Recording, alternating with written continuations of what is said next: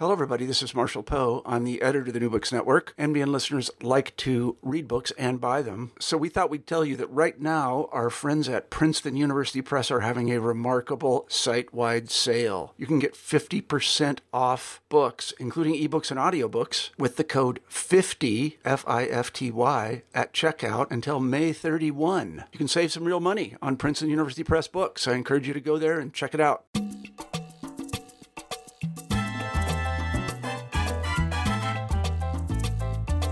Hi, everyone, and welcome to New Books in Latino Studies, a podcast channel on the New Books Network. My name is Jonathan Cortez, the producer and host of today's episode. Today, I'll be chatting with Dr. Kevin Escudero about his book, Organizing While Undocumented Immigrant Youth's Political Activism Under the Law, published by New York University Press in early 2020. Dr. Escudero is currently an assistant professor of American Studies and Ethnic Studies at Brown University. He is also an affiliated faculty in the Department of Sociology the Center for Latin American and Caribbean Studies, and the Population Studies Training Center at Brown. He teaches classes in immigration and refugee studies, comparative racial and ethnic studies, social movements, and law and society. His research on undocumented immigrant activism has been supported by the National Science Foundation and the American Sociological Association. Most recently, Dr. Escudero was named a Mellon ACLS Scholar in Society, uh, an ACLS Scholar and Society Fellow um, for a project at a cultural institution in Guam, and which we will learn more about later. And I would be remiss if I did not mention that we are conducting this interview on June 19th, 2020, one day after the Supreme Court of the United States has ruled that the current sitting US president cannot immediately end the Deferred Action for Childhood Arrivals program. This book is incredibly timely, and I'm so excited to speak with you, Kevin. Thank you so much for being on the show with us today. Thank you for having me. Of course.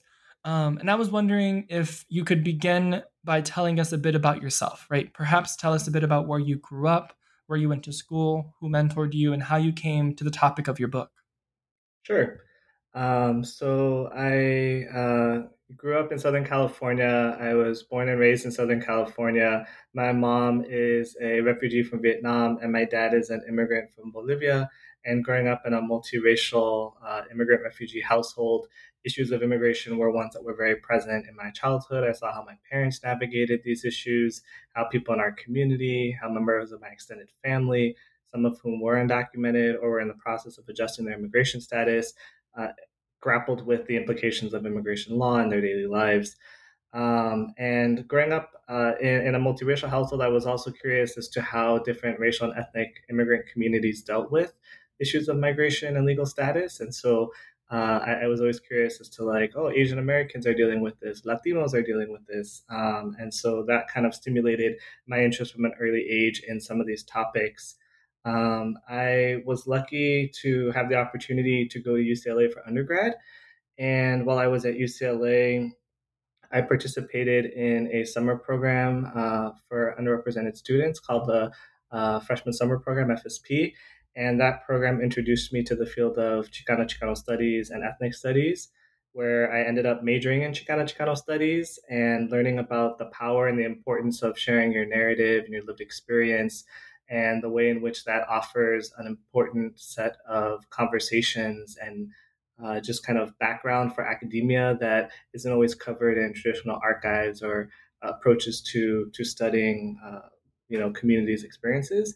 And so uh, I was really excited about ethnic studies and, and, kind of dove right in and majored in Chicano Chicano studies.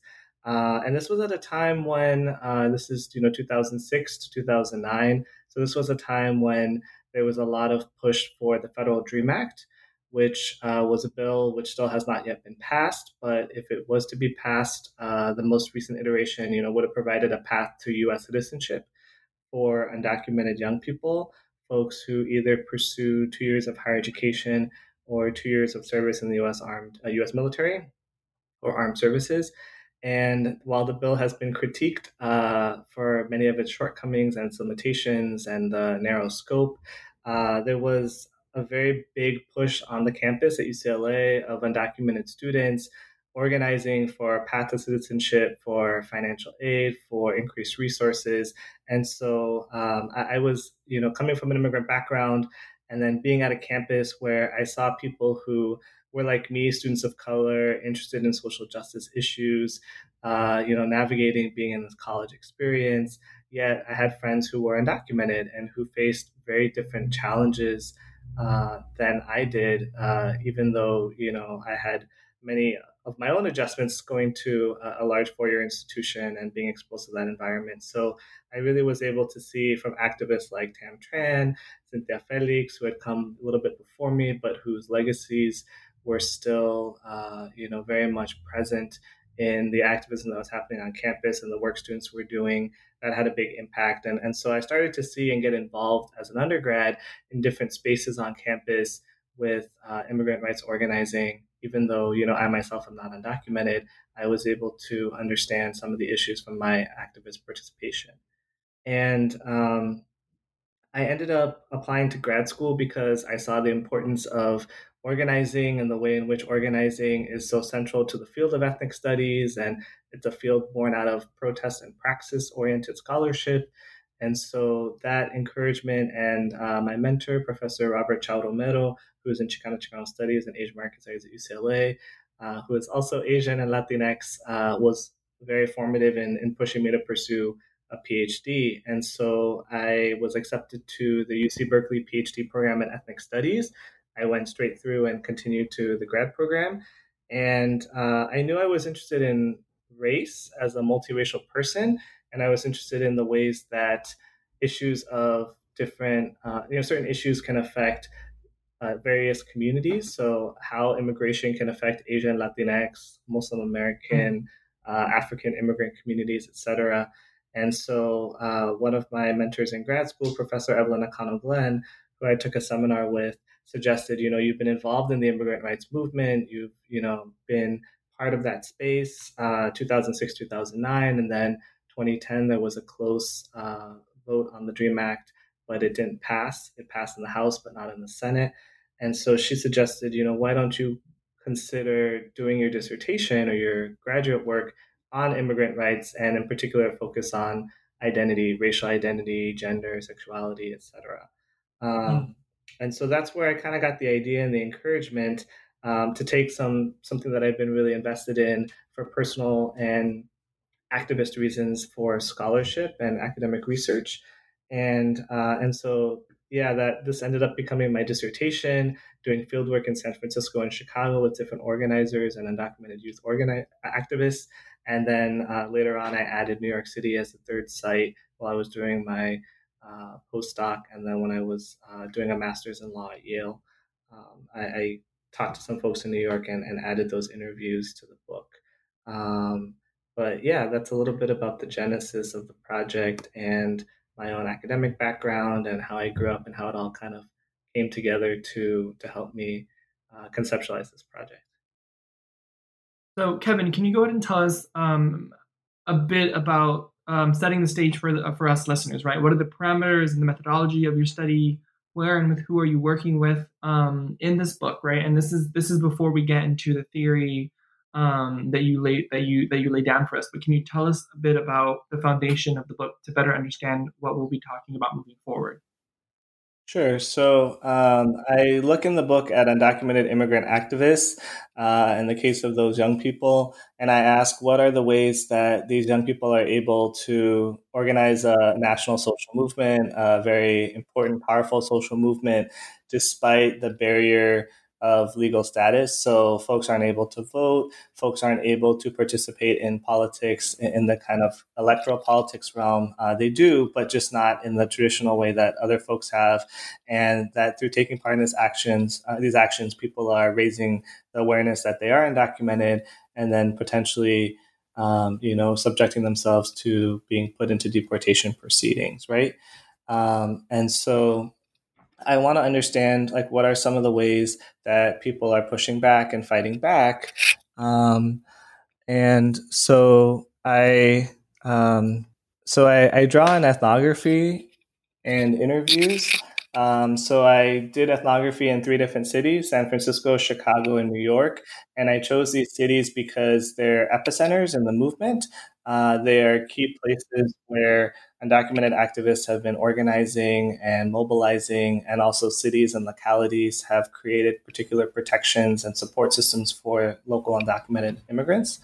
Um, and I spent time working with different organizations, sitting in on meetings, doing participant observation, um, going to actions, more public facing events, going to internal meetings of different organizations, of observing, and then inviting people from those groups to do interviews with me so that I could better understand some of their experiences um, and the particularities of their experiences as undocumented immigrants, how they got involved in the movement, uh, how long they've been involved, what does the nature of their involvement look like? What do their family members think? How has their involvement shifted over time? Trying to really understand that experience. And through those conversations, people were starting to bring up a lot of discussion about intersectional identities and saying, well, I'm also a student, or I'm also queer, or I'm also uh, you know, from El Salvador, not from Mexico. So that is a salient part of my identity.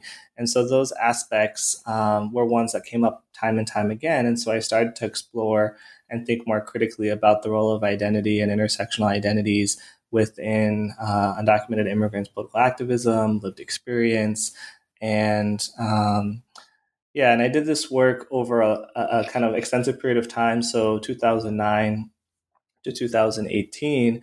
And uh, you know, as I mentioned earlier, 2009 is the period right before the uh, the close vote on the Federal Dream Act, which, if passed, would have provided a path to citizenship for undocumented young people. And then um, the uh, you know announcement of the federal or, or, the deferred action for childhood arrivals of the DACA program in 2012, and then the ending of the DACA program in 2017 and uh, right before that, the election of uh, our current administration, which, uh, as folks are probably familiar with, have taken a very harsh stance towards the immigrant community, including undocumented immigrant youth. Um, so the periodization of the book also covers kind of, as I mentioned, pre-DACA, DACA, post-DACA, and these kind of national and also local level policy innovations that were taking place. Mm-hmm. Um, and can you can you talk more specifically about the role of intersectionality, right? And here I'm thinking about um, Kimberlé Crenshaw, right? I'm thinking about the theorists who are sort of who are who are who are upholding and writing about intersectionality that you use in your book and that you lay out in your book. So can you talk about the importance um, of intersectionality um, and perhaps maybe the importance of an intersection uh, intersectional movement identity, right? And and why those are so important to to the book and to um, to undocumented immigrant youth activism? Sure. So, um, undocumented immigrant youth activists, their discussions of intersectionality definitely are important and uh, and highly salient in the book. Uh, and in my project, I draw on political discussions of intersectionality. And so uh, I think there's a lot of great scholarship on intersectional activism and intersectional research. But uh, I was really interested in how does intersectionality translate into political sphere, and I, I feel like there's um, it's become um, an area that's grown a lot in terms of scholarly research. So I draw on folks like Kimberlé Crenshaw, as you mentioned, uh, Dorothy Roberts, and a co-author uh, have a piece on the political implications of intersectional approaches to organizing. Um, there's work by Cathy Cohen, who I think has talked about uh, intersectionality uh, within the queer community and really nicely discuss kind of some of the stakes of that. And so I pair political intersectionality or political discussions of intersectional identity and theories of intersectionality alongside conversations of um, kind of identity and social movements, right? And so the political aspect of intersectionality, of talking about how intersectionality facilitates coalition building with other groups um, between Asian and undocumented Asian immigrant and undocumented immigrant groups, um, between queer folks and uh, non-queer identified folks.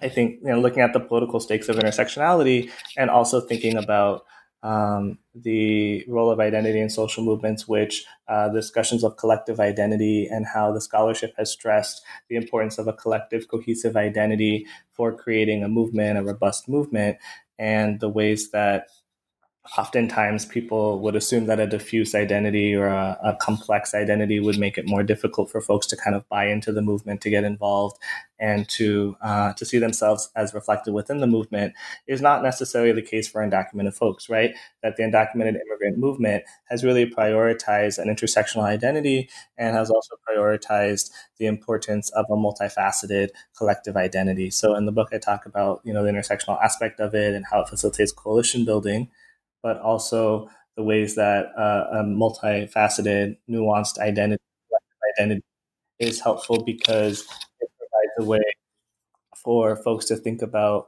um, you know, the, the benefits of heterogeneity within a movement, of affirming difference, of really supporting uh, all members and aspects of the undocumented community. Mm-hmm, mm-hmm.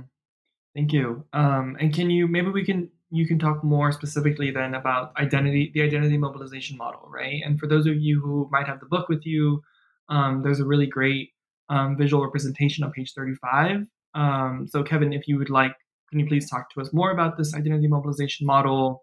Um, and and and then that can that can really propel us into the rest of the book, right? Um, so, yeah, can you please talk about about the model? Sure, sure. Um, so yeah.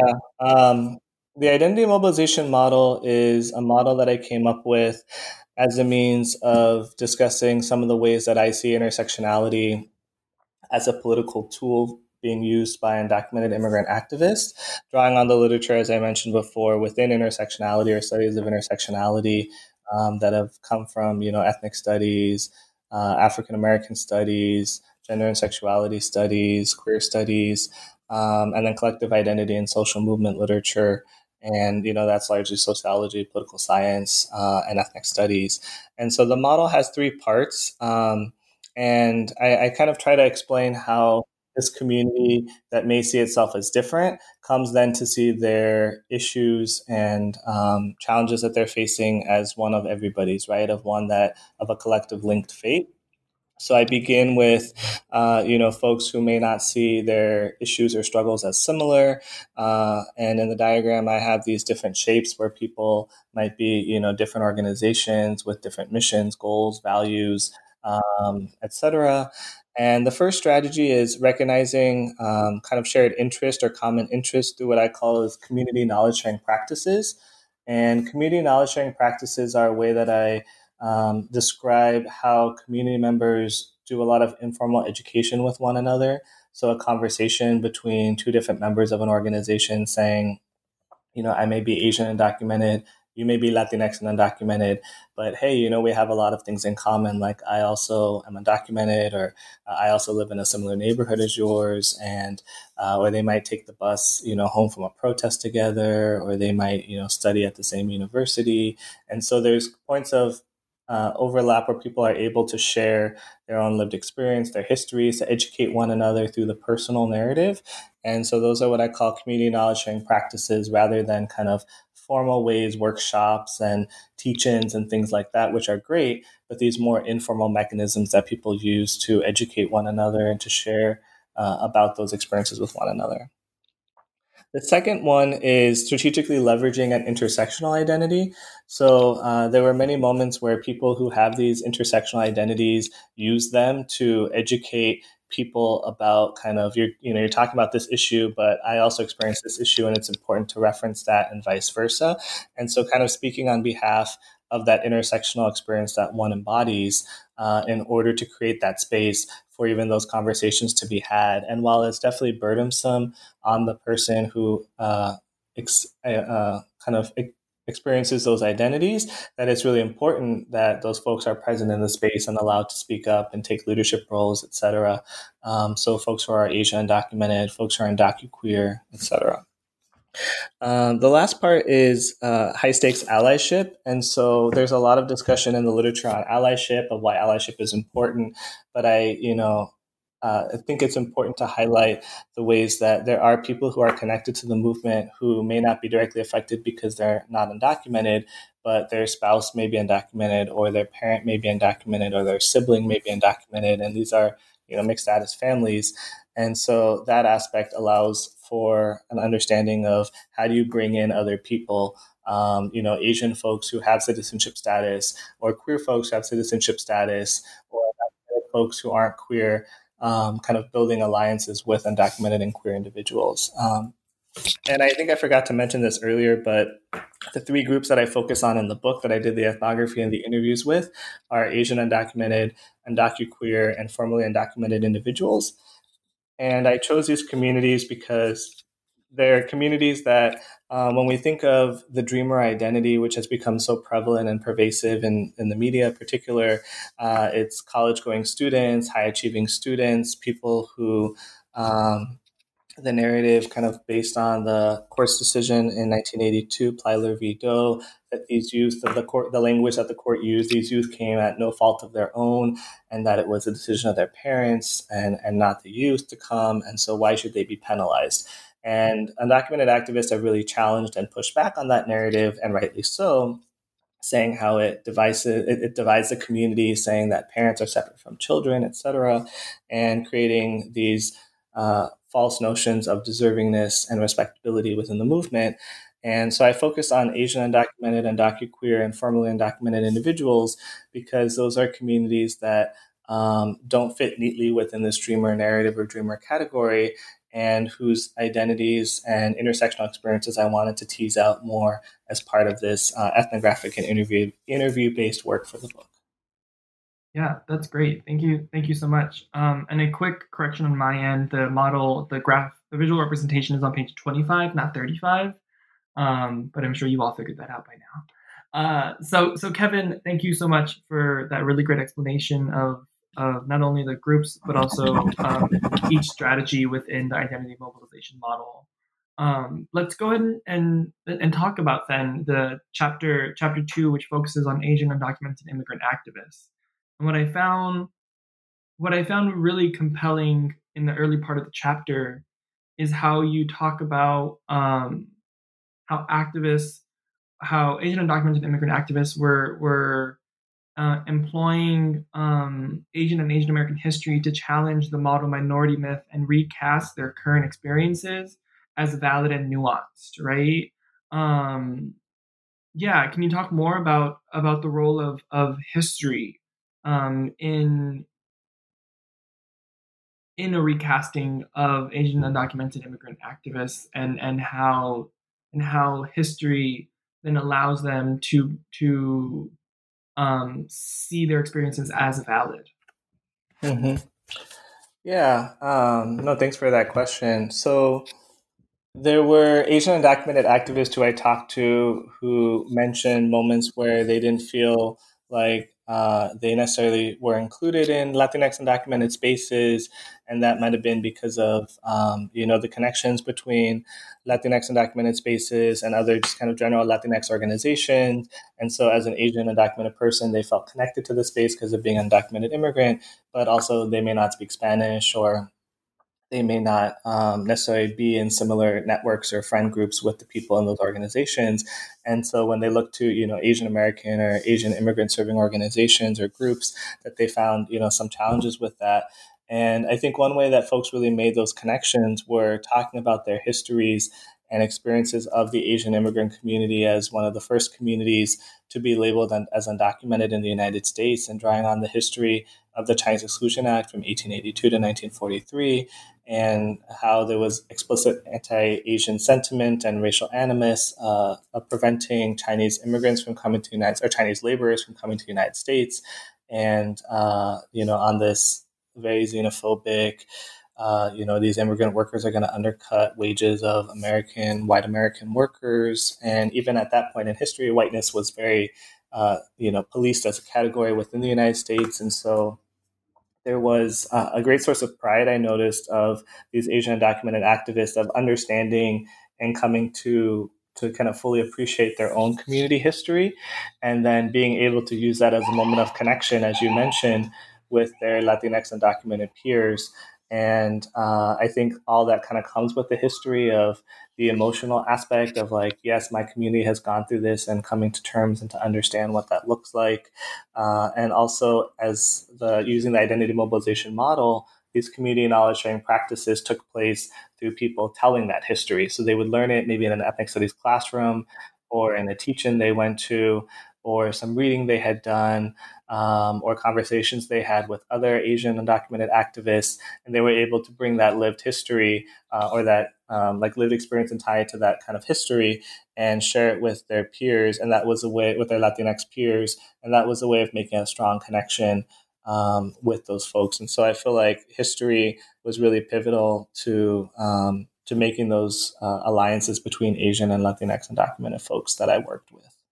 Mm-hmm. And in the book, um, on page 56, I love what you said in terms of um, Asian and Asian American immigrant history has often been has often been seen and facilitated through race and ethnicity. But when we factor in history, right, we we, we start to see things like the economic crises of 19 of the 1990s throughout Asia, or how U.S. imperialism and colonialism plays a role in sending right in, in immigration um, so not only along along race, not only along race ethnicity, but how um, imperialism also plays a big role in in and history plays a big role in in, in immigration, right? And and especially undocumented immigration. Um, but so so thank you for that. And I'm specifically interested um, in the differences in the history. So so in the difference between um, the activists who you call Henry and the activist who you call Anna, right? And their different experiences in, in coming out as as undocumented. Um, can you say more specifically about these and and and and especially in relation to the model minority myth that that they were often running up against? Mm-hmm. Yeah, um, happy to do that. I, I, think the the part where you talk about, I think Henry is is elaborating on why his family moved to the United States and um, the 1990s economic crisis in East Asia and with the World Bank and a lot of the financial instability happening there and how that affected his family's uh, experiences and ability to support themselves. Um, in, in, showing that example, I, I, really wanted to point out the ways I think people can say, yes, people are talking about intersectionality, but in a very cursory sense, right? Like I'm this and I'm that, and these are important. And I wanted to show that these young people were not just saying, you know, oh, it, it's an identity affirming aspect, that intersectionality allows me um, to affirm who I am and where I come from, but that it's doing important political work and it's also tied to understandings of structural inequality and structural issues.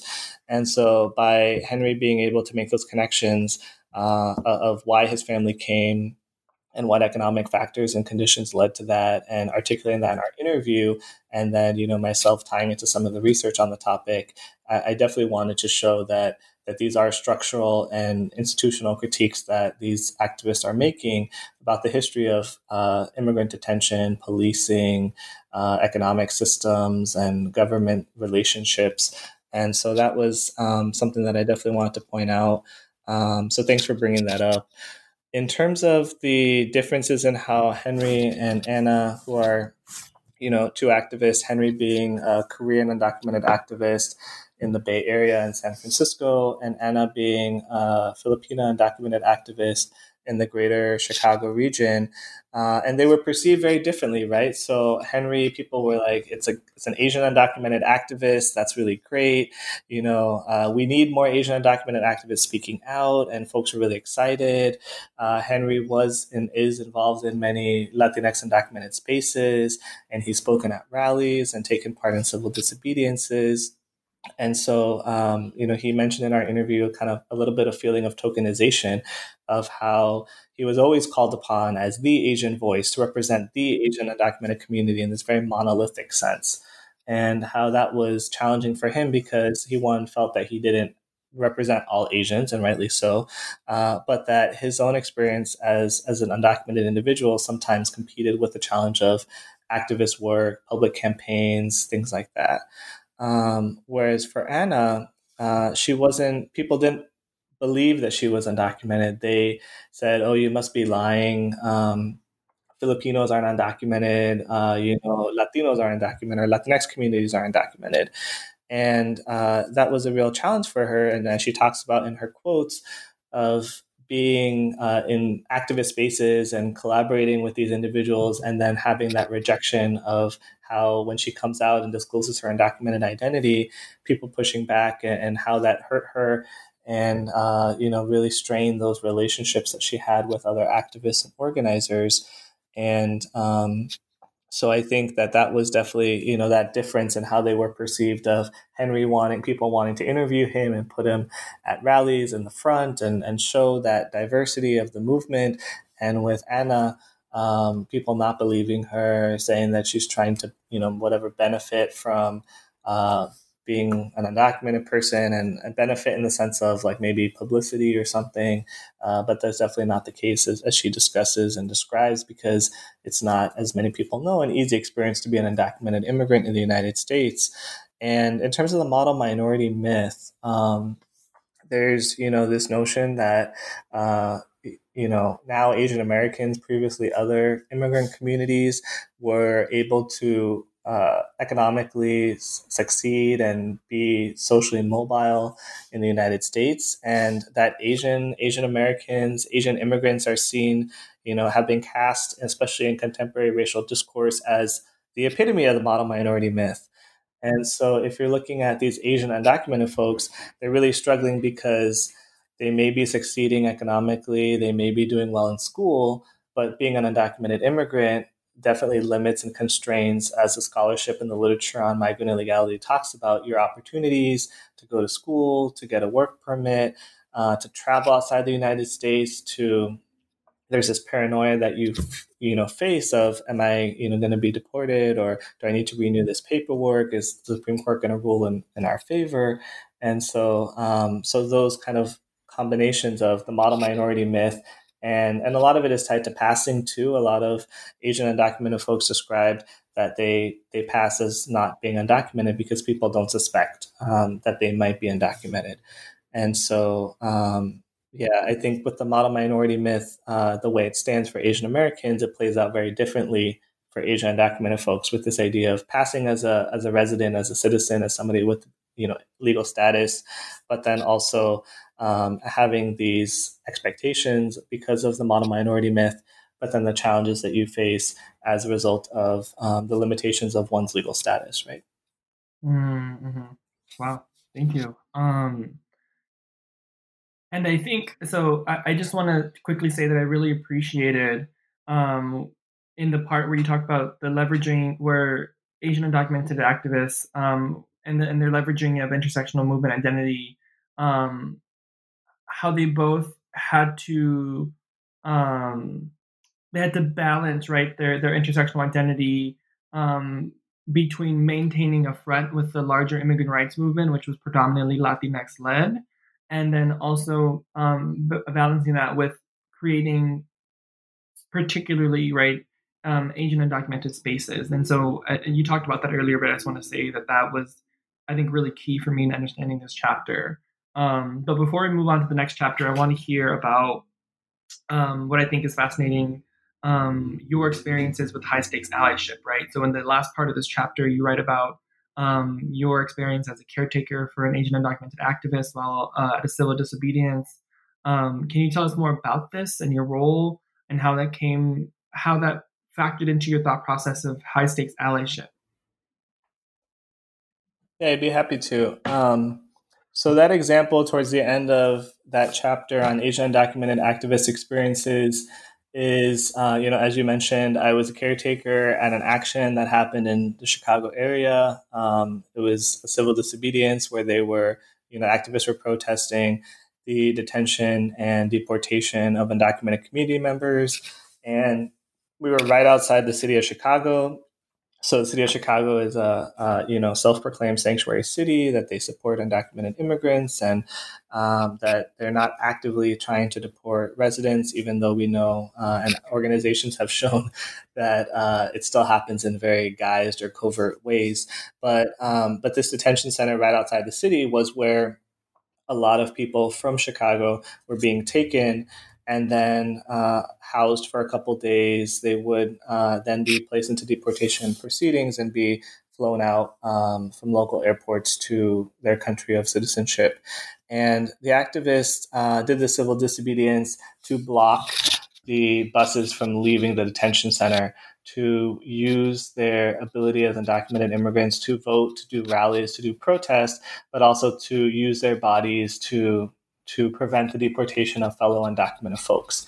And I found it to be really powerful that folks were willing to be arrested to um, you know potentially depending on what the local police office did in terms of referring uh, their information to uh, immigration and customs enforcement to being placed in deportation proceedings themselves and uh, they were wearing shirts that said undocumented unafraid unapologetic uh, these were all directly impacted uh, individuals and affected individuals, and they prioritized the importance of those individuals being the ones to take part in the rally. I mean, in the in the disobedience, and so allies were not expected to or asked to to do that. And in my role as an ally, I was asked to instead uh, be a caretaker, and so the person that I was working with, uh, who was Asian and undocumented, I was supposed to be liaison with uh, her family and make sure that it was really hot and sunny. And so providing shade while I was able to get close enough um, before they started doing the arrest to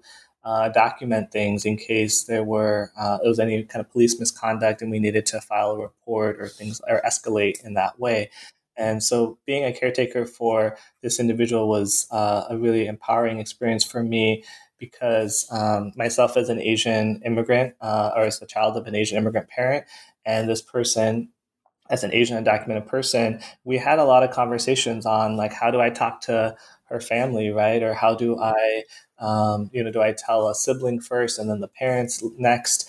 Uh, and, and, those kinds of conversations and being entrusted as an ally with those particular responsibilities. And I think one of the reasons why uh, I was very comfortable doing that for that individual was because of my own family's background and lived experience, uh, coming from an Asian community, an Asian immigrant refugee community.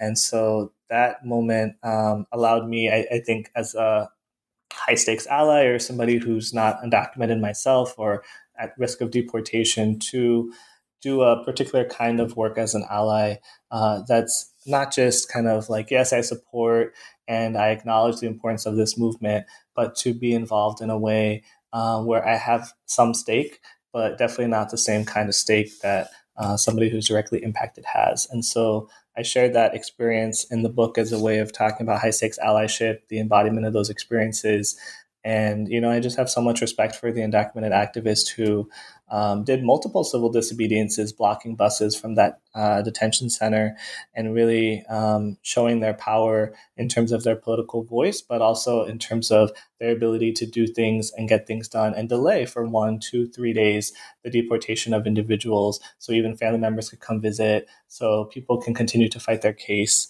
And so, um, yeah, that was a little bit about that experience. Mm-hmm, mm-hmm. Thank you.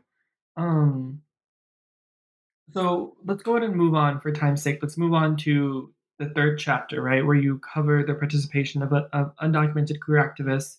Um, and I think for for me, this is a particularly interesting chapter because, at least in the current day immigrant rights movement, many of the people, if not all of the people who I follow, all of the activists who I follow or keep up with or involved with, are all queer, right? So it's kind of like it's kind of like uh, for me, I saw them. I always see them as like the face of the current day immigrant rights movement. But I think for this chapter really helped contextualize that in a longer lineage of undocumented queer activists um, in in the immigrant rights movement. So I think the first thing that I want to just talk about is um, this the the the the idea of coming out and as you call it right the the the, the tactic of coming out as a cross movement repertoire of coalition building.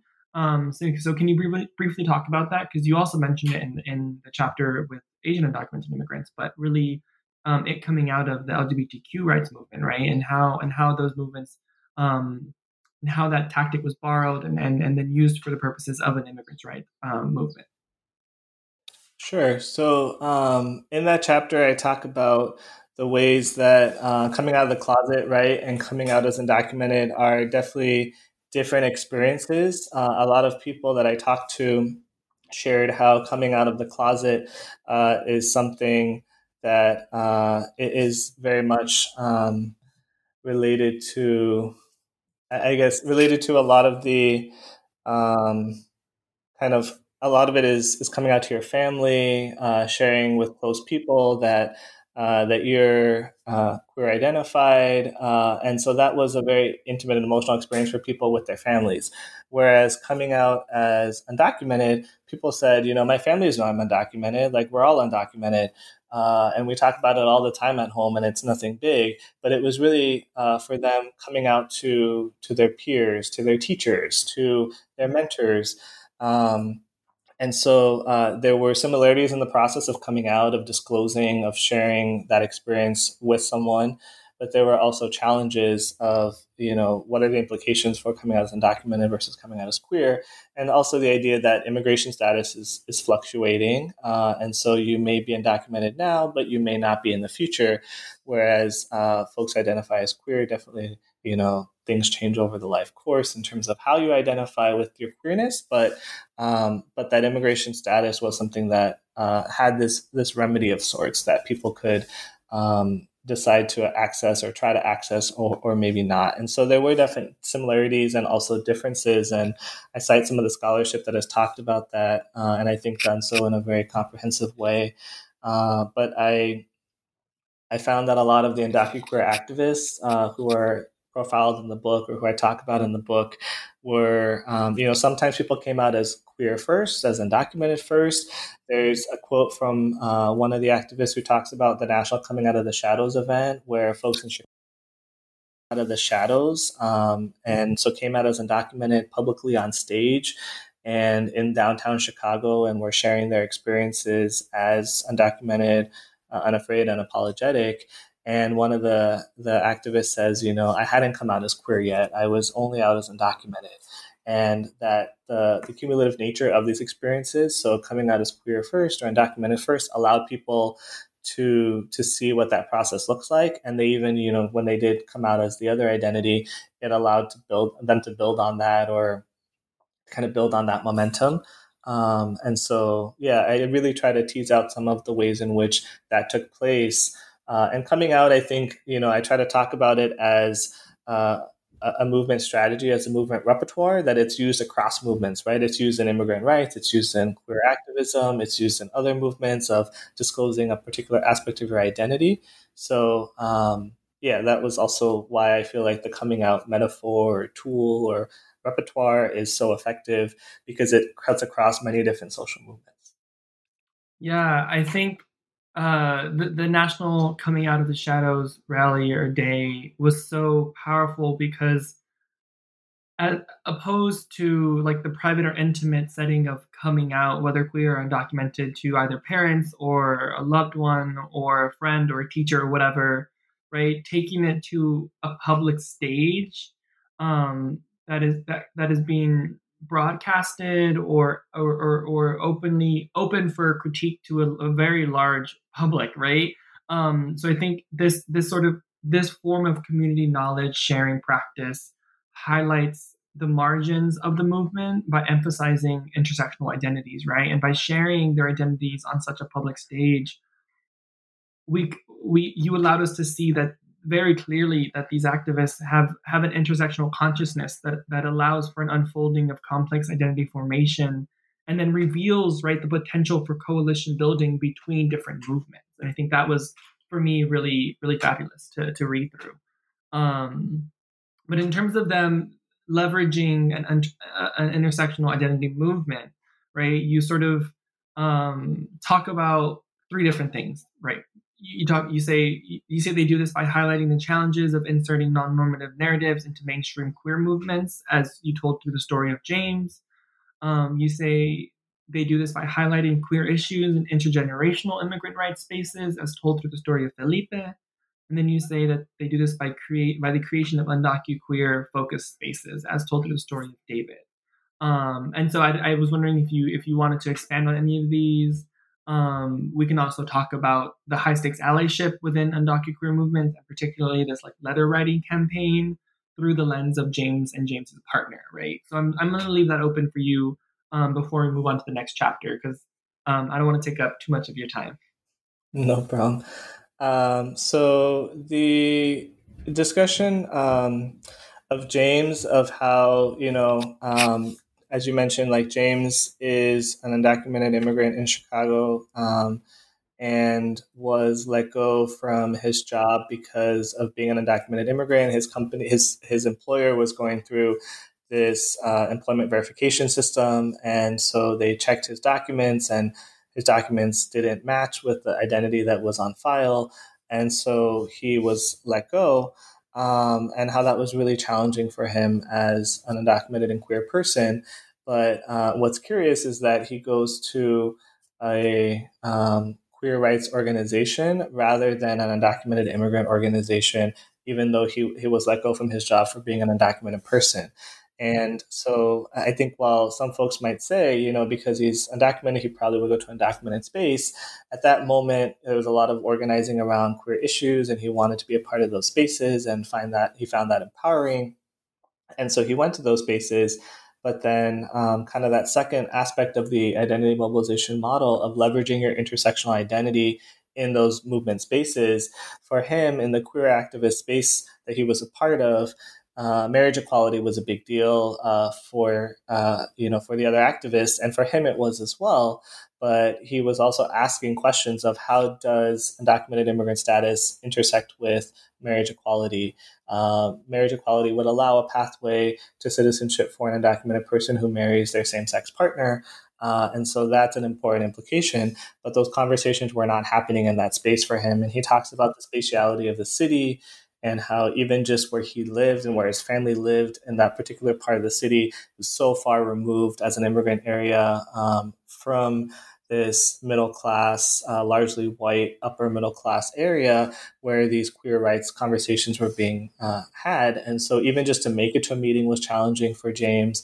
And, and so, he eventually left that organization and went to um, an immigrant rights organization for undocumented folks. And became a co-chair of the organization, uh, has remained active in the movement, and uh, you know later comes into contact uh, with that the director of the organization who was saying, you know, oh, this is all about queer rights, marriage, marriage equality, immigrant issues don't intersect, or we just can't deal with those right now, and apologizes. So that person, she apologizes to him and says, you know, I'm sorry about that. Um, you know, I've learned a lot since, and maybe there's ways that your immigrant rights organization can kind of uh, partner with our uh, queer rights organization. And so, even that kind of conversation uh, was one that James, as an undocumented queer person, was able to to broach, to bring up, and and to push the organization to think about uh, because of his experiences both. And even though he didn't remain in the organization, uh, the queer rights organization, he was able to uh, to really just kind of come into full understanding of his identity as an activist and, and as an intersectional uh, organizer and coalition builder. And so, um, yeah, I think that really highlights the strategic leveraging of an intersectional identity or that second step of the identity mobilization model. Mm-hmm, mm-hmm. Thank you. Um, let I, I do want to I do want to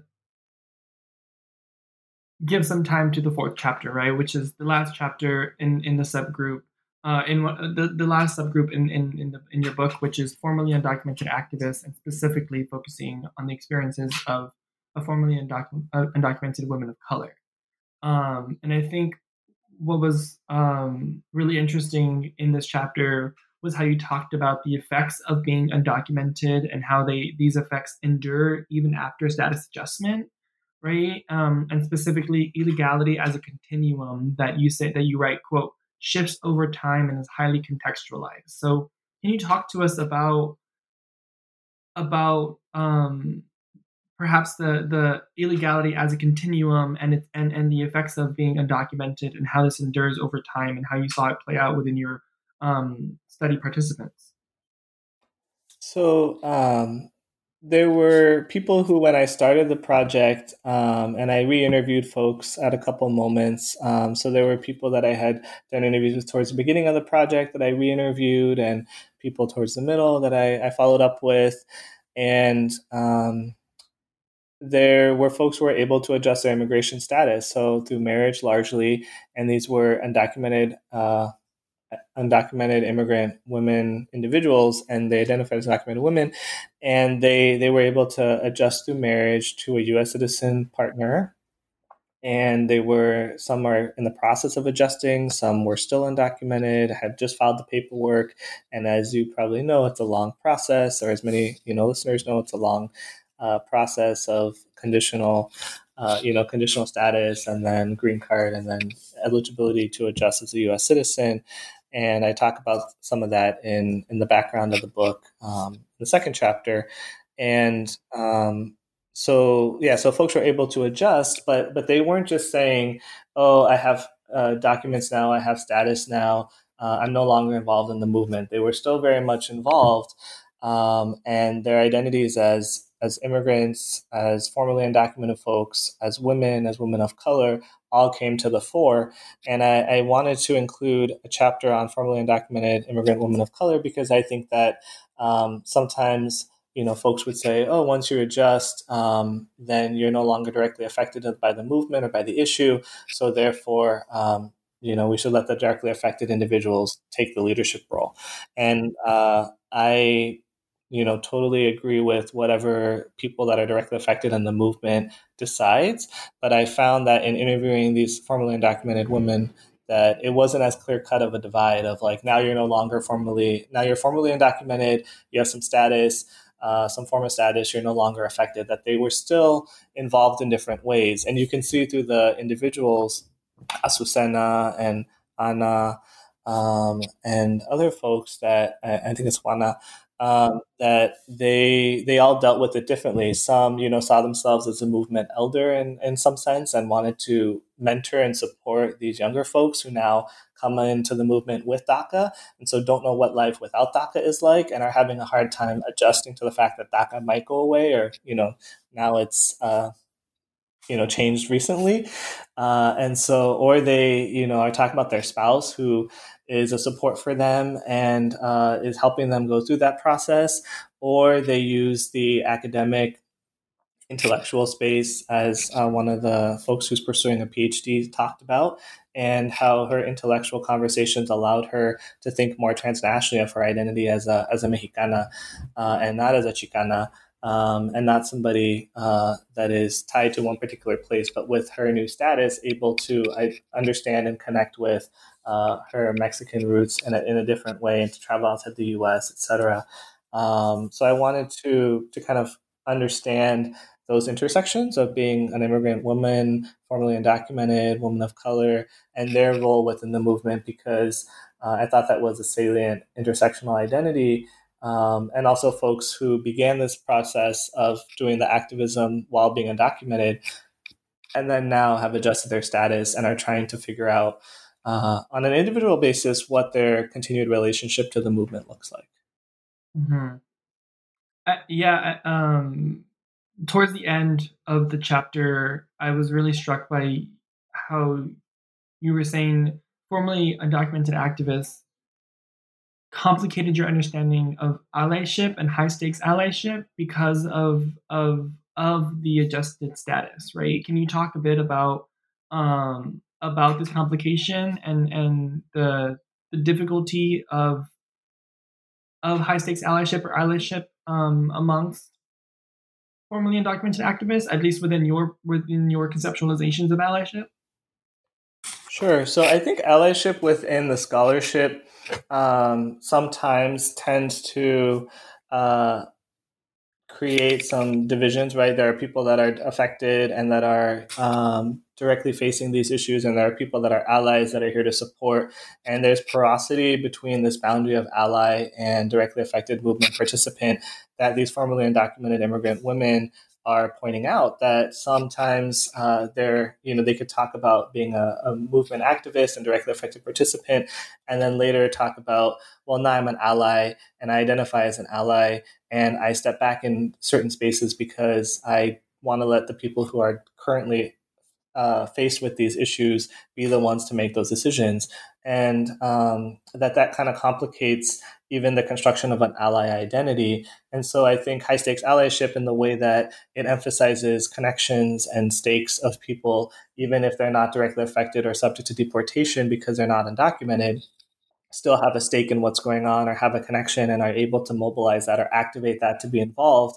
Um, it can also work in another way where people who were formerly undocumented or formerly directly affected can then become an ally and draw on their experiences not only through the connections they have to the movement, but also through having been subjected to these very same systems and structures uh, for a long period of time.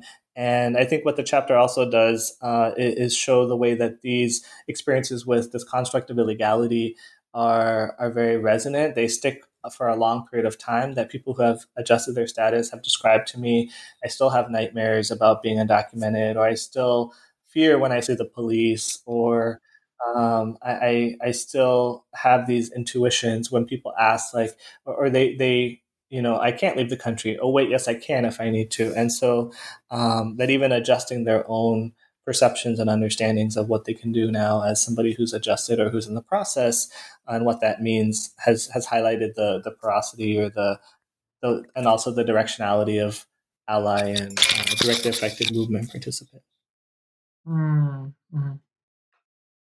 So, Kevin, we're coming to the end of the book. Um, and in light of the recent Supreme Court ruling, which argued that the current sitting US president cannot immediately end DACA, I want to take us to the first page of your concluding chapter. You write that one of the more common questions you receive as a scholar of undocumented immigrant activism is, quote, how can undocumented immigrants, especially in the face of a, of a hostile and uneven legal context, mobilize to secure increased rights, end quote. And you go on to answer by saying how the undocumented and formerly undocumented immigrant activists you worked with, quote, possessed a great deal of knowledge regarding their rights as immigrants residing in the United States and about the legal system. Collectively, this knowledge provided the resources individuals who, who some might consider unlikely political organizers drew from their drew from in their transformation into an immensely powerful group of social movement activists. End quote. So the SCOTUS ruling is is a direct example, right, of such knowledge and power wielded by undocumented immigrant activists and allies. Um, and I'm curious if you can quickly just speak more about what you've been seeing recently from from undocumented youth activists and the role uh, of um, undocumented immigrant youth organizing around the SCOTUS decision. Um, if you can speak to that at all, I, this is kind of uh, kind of outside the book question, but also I'm I'm just curious as um, someone who's curious about what you have to say. Sure. Um, I think that the um, you know recent SCOTUS decision, um, you know, it's a five four decision, so it's a close decision. Um, kind of actually five four like Plyler, Plyler v. Doe in 1982, uh, and, and I think what's powerful about the decision is that undocumented immigrants were able, and, allies and um, organizations and immigrant rights organizations were able to come together and sue the federal government and win in the Supreme Court at the US Supreme Court level. Uh, the highest court in the United States. And, and, I think it sends a very powerful message of uh, the political force and um, power of this community that uh, I try to demonstrate in the book of undocumented immigrants are an important force to be reckoned with who are amazing organizers and uh, have to live through these daily experiences and fight for the issue at the same time. So they're constantly thinking about and dealing and processing with what it means to be undocumented, and then also having to articulate that on a news conference or a press conference or go to the Supreme Court and testify.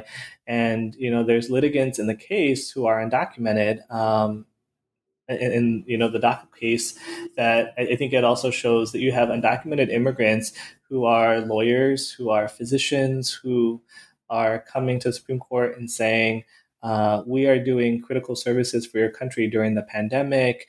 Um, in general, you have a shortage of physicians and, and attorneys and health workers and educators who are uh, people of color, who are immigrants, able to support those communities in the US. And so, really showing their power and their strength as a community.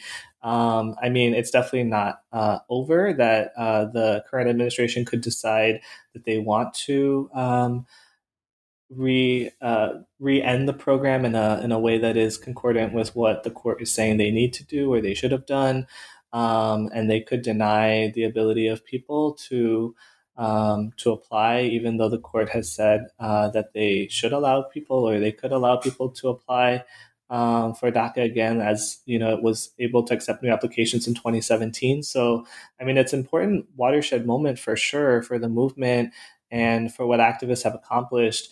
But as I've learned from calls that I was on yesterday, the day that the decision was handed down from different organizations, uh, you know, they mentioned today we'll celebrate and tomorrow we'll continue the fight because this is about DACA, but this is also about you know supporting the entire undocumented community and folks who don't qualify for DACA, folks who are never eligible for DACA. And so, um, yeah, I think it's definitely a timely moment to see and how we've seen the the um, resilience and courage of undocumented activists. Mm-hmm. Kevin, what are your hopes for this book? How would you like it to see it travel? How would you like it to be used by academics, um, activists, community members, allies? Like, what what when writing this book, what were your thoughts and hopes for how it would travel? Um, that's a great question. I my hope is that this book will be, you know, used by academics for sure who write on this issue to inform the conversation uh, and our scholarly understandings and approaches to understanding or to examining uh, issues of illegality and immigrant legal status. But I think, in addition to that, um, I care very deeply that this book uh, impacts and intervenes in um, political debates around undocumented status and the political organizing of undocumented immigrants. And I had a call from a colleague recently uh, who asked if um, if I would be able to um, to share kind of the like book purchase discount code with her so she could buy some books for an organization, an immigrant youth and youth organization that she works with. And I was like, I'm happy to, and I'm happy to even send some, you know, copies. And that was just uh, really humbling for me to learn that undocumented activists wanted to read this book um, because I'm definitely writing about their lives and experiences, but they're, um, you know, living it. And so I, I, was humbled by the fact that they wanted to read it, engaged with it. She said they were excited about um, about reading it, and I've been able to speak on some panels with some of the organizers. Uh, in New York, I did a panel recently uh, at the Tenement Museum in New York City with um, some undocumented activists in New York about uh, some of the topics of the book. And so I definitely want it to be a book that engages the communities about which I'm writing. And, uh, and I've thought about ways to give back uh, to those communities and those individuals who have shared their story. And so one thing I'm doing is taking the um, the you know uh, small checks that we get from uh, the press uh, whenever there's royalties and things like that, uh, and take that money and uh, give it to the organizations. And I know it's not a huge amount of money, um, but that money is a way of kind of paying it forward to the organizers that let me into to their lives and shared their experiences with me, and uh, also continuing to think about reciprocal ways that I can honor those communities and, and appreciate them, inviting them to give talks or um, doing things like that of, of continuing to support the movement and uh, the activism of the undocumented immigrant community. Hmm. Thank you. Thank you so much. Um, and I think the way you the way you speak about your work and and and how you want to travel and what you plan to do is so exemplary of the type of academic that we need more of. And I think thank you for being a model for so many young academics like myself. Um, so now this is sort of where I get to finally ask you the last question. Um, first, first off, thank you for explaining to us how you came to write Organizing While Undocumented. Um, but one last question before we go. What are you working on now? Um, so I've been fortunate to uh, receive a fellowship, um, an ACLS Mellon Scholars in Society fellowship to go to Guam. Um, so fingers crossed I'll be able to uh, physically travel during this COVID 19 pandemic. But my goal is to go to Guam, be in residence at the Guam Museum, and um, learn more about the decolonization activism that's happening there. So Guam is a current U.S. territory. Um, and there are immigrant and indigenous activists working together to fight for the decolonization of the island politically in terms of having a plebiscite to decide the future political relationship of the island to the United States. Do they still want to be a U.S. territory? Do people want independence, statehood? Uh, free association, similar to conversations that are happening in Puerto Rico or other uh, U.S. territories, right? And so, mm-hmm. um, one of the activists that I interviewed for this book um, came from the Marshall Islands. Uh, so moved from the was born in the Philippines, moved to the Marshall Islands, and then moved to Chicago. And this activist talked with me a lot about her experience in the Marshall Islands and how, as a Filipina undocumented person in the US, she always felt this affinity with the Marshallese community. Uh, she made connections with Marshallese folks in, in the US and Chicago because um, of her time living in the Marshall Islands. She learned how to speak the language while she was there. Um, she has, you know, close friends who are Marshallese, and uh, and, and, a lot of indigenous uh, communities in Oceania are thinking about decolonization because they're still in these quasi-colonized uh, political statuses or colonized like Guam uh, as a U.S. territory. And so, um, hearing more about kind of immigrant and indigenous coalition building, I think is really interesting to me. Uh, and uh, it kind of was sparked by some conversations that I had with this activist, Anna, who's Filipino and undocumented, but grew up in the Marshall Islands. And so kind of shifted my focus to the Pacific, to, you know, Oceania, to thinking about immigrant and indigenous coalition building. And I chose Guam because um, my mom's family, as uh, Vietnamese refugees, came through Guam um, at Andersen Air Force Base as part of the Vietnamese refugees that were flown, uh, kind of as Professor Yen Lê Espiritu talks about these uh, military bases. Uh, so evacuations through bases to Camp Pendleton eventually in Southern California, and then later to different parts of the U.S. where they settled. And so um, thinking about kind of the conversations around settler colonialism, indigenous studies, and the intersections with immigrants, immigrant social movements and immigrant activism is something I hope to look at for this next project, um, and, and, locating you know my own personal experience, but also how this kind of grows out of some conversations I had with activists for this first book project. So it's kind of a combination of both. Well, I'm sure we are all very excited um, and cannot wait for to hear more and to read more about this work. Thanks. Um, but Kevin, I just want to thank you so much again for being on the show with us. I really enjoyed it. I know the reader, the listeners really enjoyed it, and the readers of your book, hopefully, if they read this, read your book, and also listened to the podcast, gained so much from it, like I have. Um, just again, thank you so much. No, thank you.